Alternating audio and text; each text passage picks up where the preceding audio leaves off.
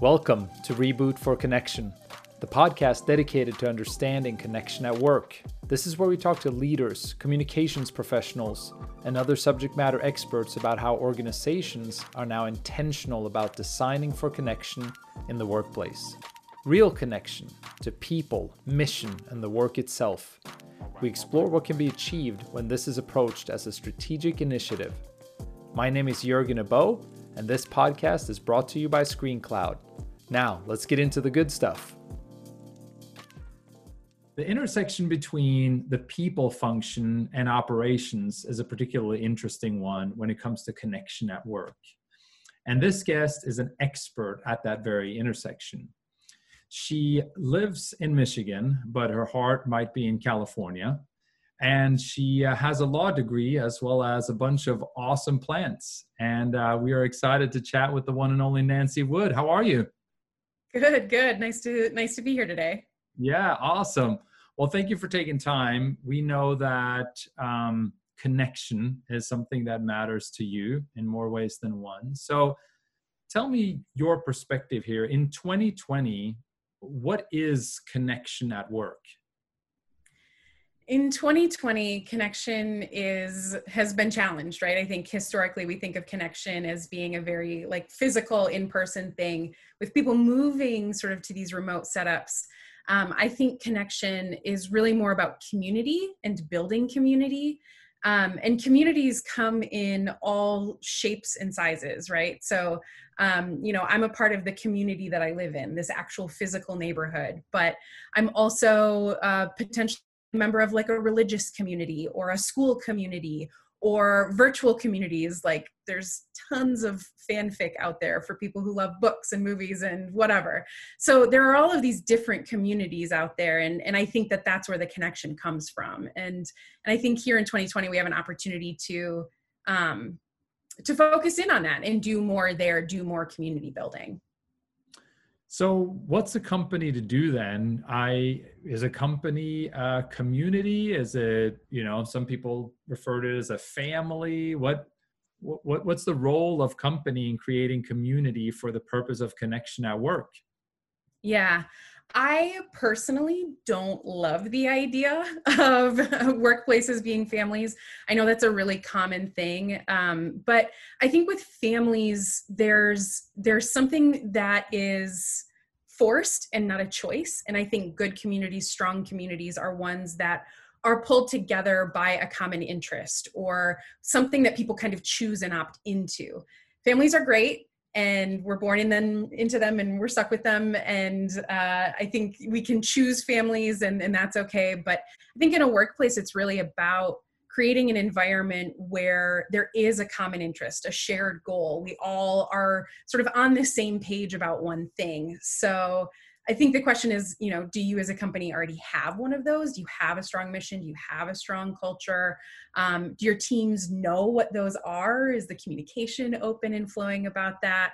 Um, but but really, I think community and the company's responsibility in community is creating that thing that will connect people, that that common value, that common interest. Yeah, I'm so with you on that. It's tempting, right, to say, oh, we're a family. Like, I get the temptation. And in some cases, the company might be like a family. But I think in most cases, it isn't and it shouldn't actually be. Um, I think we are teams and we are communities. We are we are that right and we are operating together because we're on a mission we're trying to do something together we're trying to accomplish something we're not just trying to maintain as a family which a family would do. There's tons of yeah. thoughts on that but i i totally hear you. Um yeah. so staying though on this point about how companies should approach things right? So you're in people ops or people and ops however you want to want to kind of slice it in in your current role but also from past experiences. I know you're a big uh, remote work enthusiast and has been since before it was trendy um, but now that companies have to really you know deal with this in new ways what are some mm-hmm. thoughts you have on on how that should happen um, for it to actually be beneficial to everybody and ultimately successful yeah um this might not satisfy many people, but a lot of it I think is just in perspective and in mindset. Um, so I think to to be successful, there's kind of a shift in perspective and mindset that we have to have, and that's you know step one, like embracing this as a real strategic advantage. Embrace remote work as a strategic initiative. Um, the there are i think a lot of people still out there thinking that this is temporary or still thinking about you know we're going to go back to the office in july and still thinking about that thing in the future versus like the reality that is right now. And so i think the first thing i would say to make this work is to really accept today's reality instead of thinking about what's coming next and and what can you do and shifting that perspective of this is a thing that has happened. Now what are we going to do about it? to this is happening.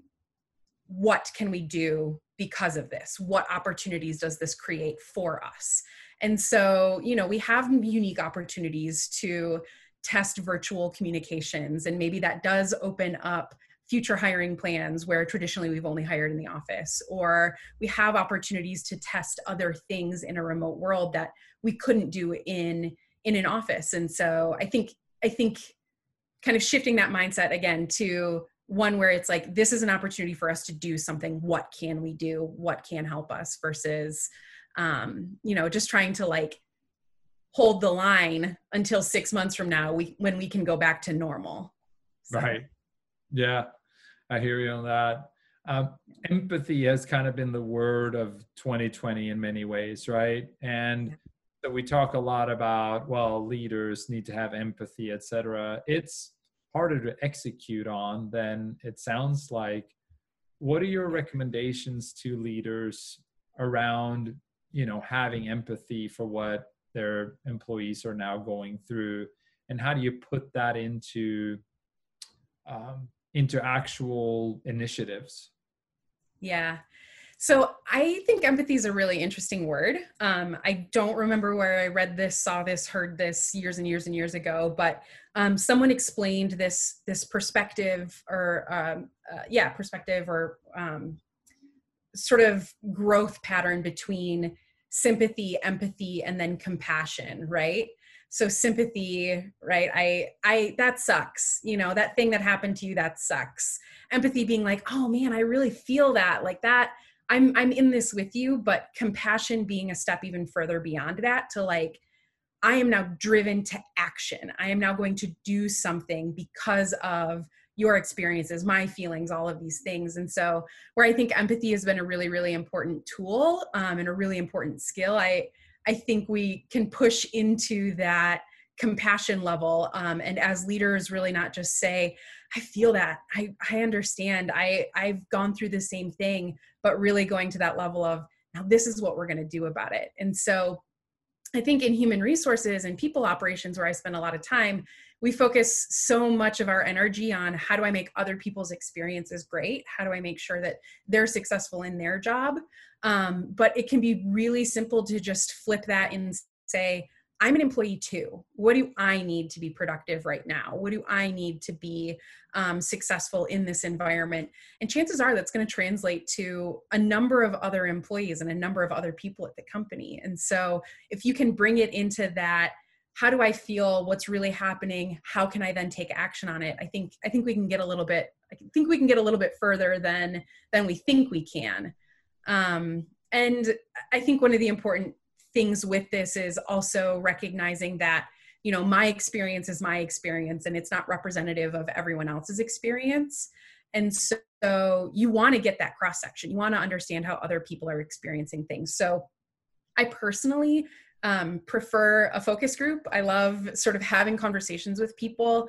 Uh, I know there's a lot of people who love a survey. Surveys are great for certain things, but you can't ask a follow up question on a survey based on what you heard in a previous answer. And you can't, there's a lot of limitations to surveys. So I think I think focus groups are a really great opportunity for leaders to really put themselves in the shoes of their employees, really understand what's happening in their world and embrace that with compassion to then wanting to do something and help solve that and come up with um, a way to relieve the, the the suffering or pain that the team is in Yeah, I mean, I love surveys as much as the next guy or gal, right? But there is something about surveys that in some situations feels like you're checking the box on something. Well, you know, we ran a survey and this is what we found and it's in many cases it's highly effective in other cases it is too simplistic in that mm-hmm. it just doesn't allow you to go as deep as you need on a certain topic right yeah and it is really interesting to hear your take there on empathy too seeing it sitting in between sympathy and compassion the issue with empathy for me similarly to let's say a survey around employee engagement mm-hmm. is that it isn't close enough to like the heart of what's going on as well as what the action really should be right if yeah. you're operating out of compassion then you're much closer to take action and if yeah. you're doing deep focus group work with your employees rather than a quick survey that was easy to send off yeah. it's different right like these are different things yeah, I think one of the shortcomings of surveys is it does feel really transactional, right? You know, I filled out the things and now it's going over there and maybe something will happen. And one of the problems we have with surveys is we rarely follow up as much as we should. Um, and so there, there are all those shortcomings, but with a focus group, you're in a room you're in a zoom you're you're on a phone call you're looking people in the eye you're hearing the um, emotion the passion the the real sort of things that you're not going to get right? I think um because of the election this year i've been rewatching a lot of west wing because it was just a wonderful show and it makes me mm. feel better about the world. Um, and there's there's uh, an episode where they talk about polling um, and they're talking about how like so many people are supportive of um, you know banning flag burning or something like that. And so that should be an issue for us. And and the pollster sort of asked the question but the second question to this is but how important is that issue to you in making a decision of who you're going to vote for? And they're like oh it's not that important you know? And so so it's the same thing. Like i can ask you a question but if i don't really know how important that question is to you or that answer is to you then it's really not informing enough of of what i need to be able to make a good decision. And in a focus group you can hear you can see how important something is based on how they say it or or you know just the passion in their voice versus mm. you know in a survey it's a strongly agree strongly disagree. Cool but how important is this right? So yeah i there's there's a lot of good stuff in a survey. I prefer a focus group. And i think on the focus group too there's um, there's this there's this idea that honestly people just want to be heard. They just want to feel heard. Sometimes they don't care if you take action. They just want to have like had the opportunity to get something off of their chest. Um, and i don't think surveys fill that need for people where a focus group can because again you're looking them in the eye you know you are responding to them in real time and it's it's creating an environment that does make them feel heard and, and a lot of times that's all they need. Yeah these are really good little nuggets. Um, I would say though, on top of that, and not to put words in your mouth, but I believe what you're also saying, in addition to wanting to satisfy the need for people to feel heard, I think you're also probably saying leaders really now need to listen, right? Yes. They need to actively listen. They need to go in and say, okay, stuff's pretty crazy right now. Um, it's crazy for me personally as the leader. And so I can imagine it's crazy for others but then again, my circumstances are different. I now need to really ask the right questions and figure out how people really feel and figure out what's important. Is that like a little stipend to buy myself an extra monitor really important, right? Or is it what what what matters right now to everybody that is working at my company? Um, yeah you want to expand a little bit just on the role of listening from the side of leadership in today's climate? Yeah, I I think of um I think of this diagram I've seen around communication, right? And it's, it's this two-way street. There's a sender, there's a receiver, there's there's this message that kind of bounces in between. And a lot of communication fails because the receiver isn't getting the message or the sender isn't sending the right message or there's there's all of these failure points in that communication. And and i think as much as we have stressed over the years how important it is to like share our visions and our missions and our ambitions and all of the things that create culture we're now in a space where that, that message now needs to be received and returned. And that cycle needs to be full and complete right and so um you know we can't just keep sending messages out into the void and saying we're we're a community because we all have mission X to grow company by Y percent by next year. Um, we, we've got to hear more from the team about but what about what that really means and what that looks like. Yeah, in, in order for people to feel connected to the mission, at least right now with everything that's going on, mm-hmm. you could argue that people need to have a version of the mission that is almost a bit personal to them, right? Like connecting to the yeah, connecting to the mission isn't just, oh, I heard what the CEO said, and that kind of resonates, and I'm on board with that. And so yeah. now I'm like all of a sudden completely connected to the mission we're on as a company. It's like that that isn't connection, right? Like that's just yeah. kind of hearing something. Yeah. And I and I don't think that's a new problem. It might be a new problem for whole organizations, but if you think about, um, you know, my my world in human resources or, or people operations, right? Like most of the companies I work for are developing a product, building a system. There's there's a, a, a tangible output, something that we'll sell, something that we provide someone else but my job isn't to create that to build that to to make that thing happen my job is to support the people in that right your accountant isn't making the widget. And so when they look at that company ambition, that company goal, the mission of, you know, producing X widgets by Y time, you know, the accountant can look at that and go, great, cool, but like, where do I plug in? Is it just making sure I get the bills out at the right time or or in or like how how does that connect? And so I think that's where your your middle managers your supervisors that kind of middle group has a lot of opportunity right now to help translate that.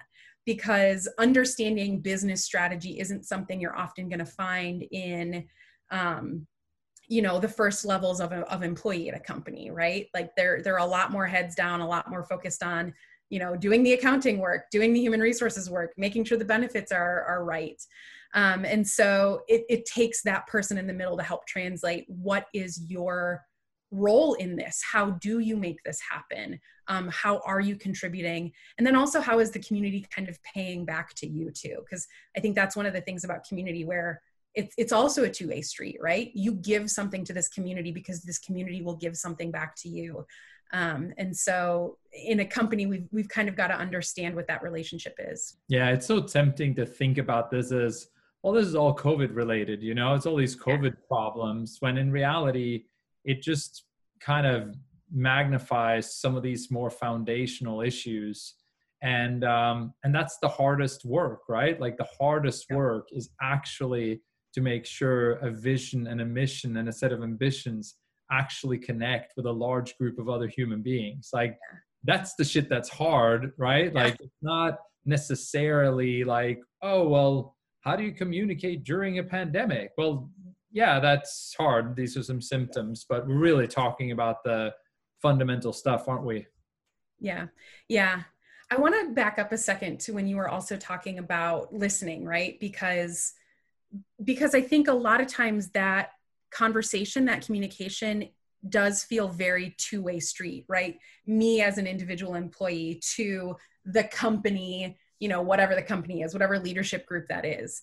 Um, but we all are having different experiences, right? Like I don't have kids. And so my experience here in COVID is very different from the experience of parents who are now homeschooling kids in the background and and you know can't send their kids to daycare and um, you know i don't there there are any other number of things that make all of our experiences different. And if we're only looking at the conversation between me and the company and then the other person is looking at it from them to the company it becomes really hard for the company to please everyone right? Because we can't provide individualized solutions. And so i think one of the things we we should be encouraging more of and i don't have an exact answer how to do this is I need to be listening to my peers, my coworkers, their experiences as well. That message should be shared amongst everyone versus, you know, these individual spokes on the wheel into the company because that I think just fosters more empathy I can have for these other people.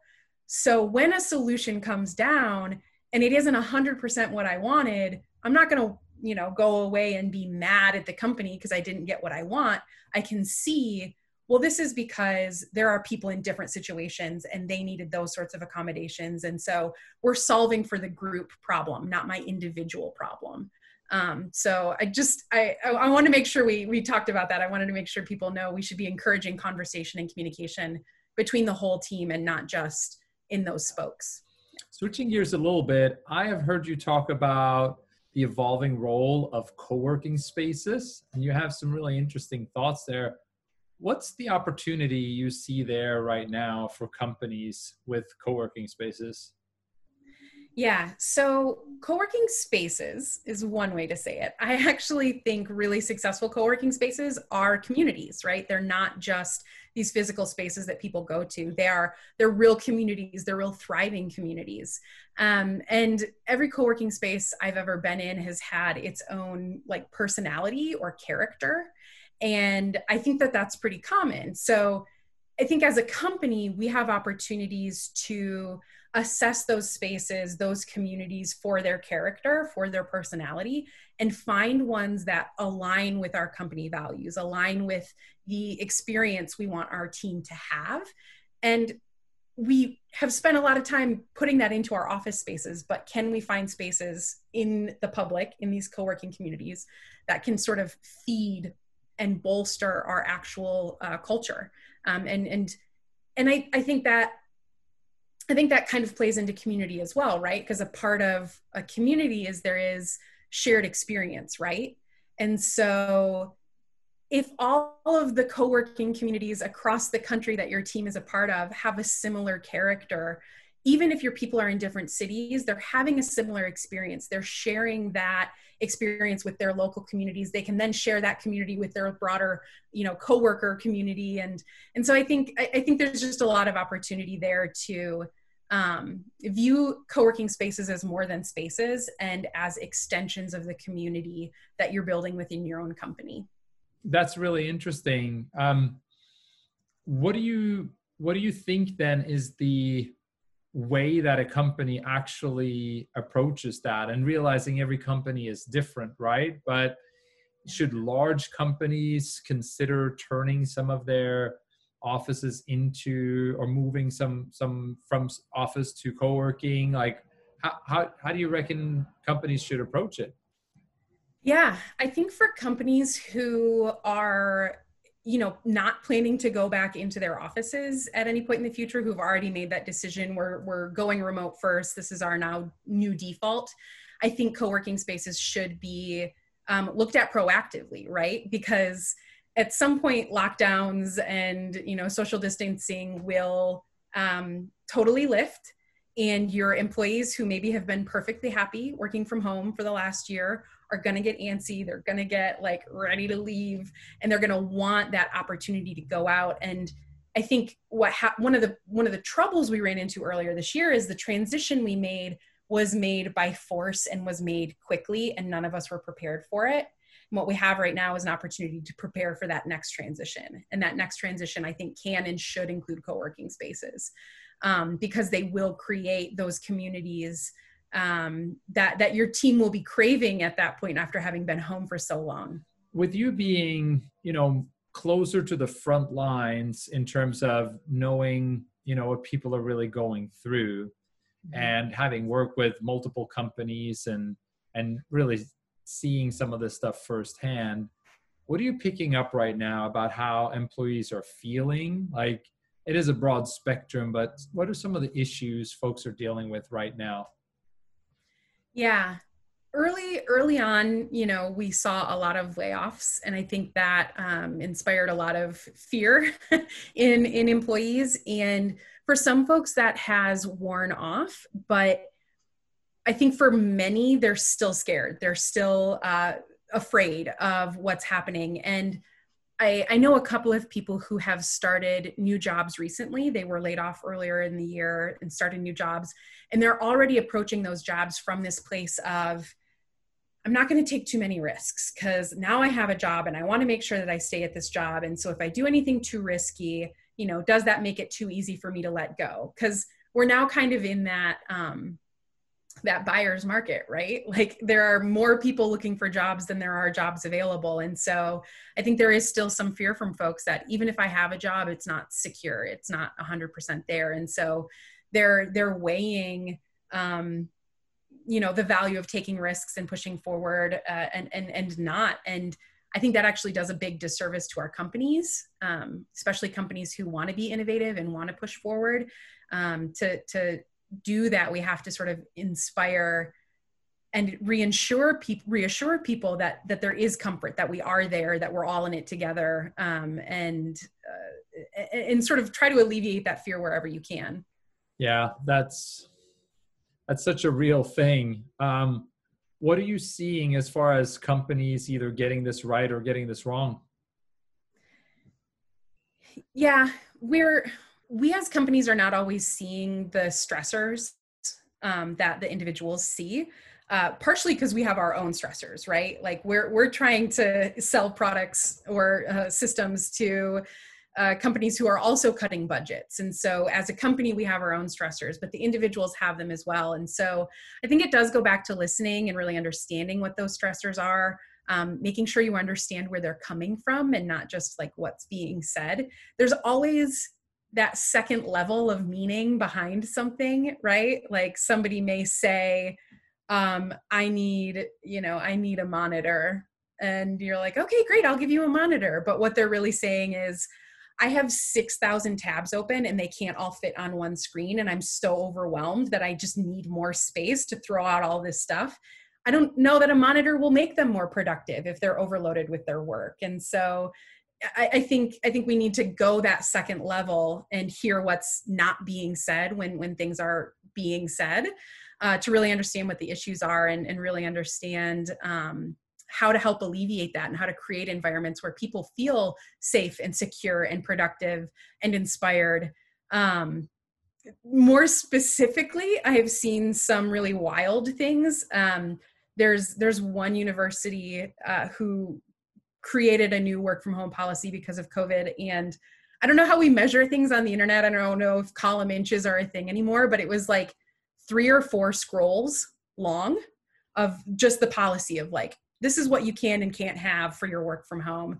Um, and some of the some of the clauses in there were anything purchased is property of the university. And my first thought was, so if this person stops working at the university, are they going to have to ship you that desk back?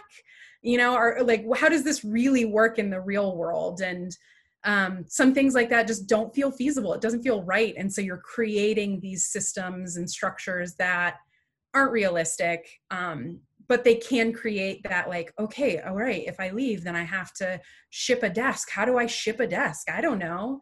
Um, and i've also seen people require doctor's notes for standing desks. And that also just feels a little little excessive right Oh boy. Yeah, that's that's when we might have lost sight of, you know, what we're really trying to do here. That's um yeah. Hey, I want to be respectful of time. There this has been incredibly insightful. Um really enjoyed the conversation. So I just want to say thank you so much for spending time with us today and talking through this. This is awesome. No problem. It's been really it's been really fun. Cool. All right. Well, thanks so much. We'll see you around. No problem. Thank you. Thank you so much for listening. It's my sincere hope you found something you can apply towards greater connection in your work life. If so, an honest review would certainly be welcomed. Reboot for Connection is brought to you by ScreenCloud. You can find us wherever you listen to your favorite podcasts, and we'd be honored if you subscribe to this one. You may also email us at reboot at screencloud.com with any reactions or ideas you might have for us. Hope to catch you again next time.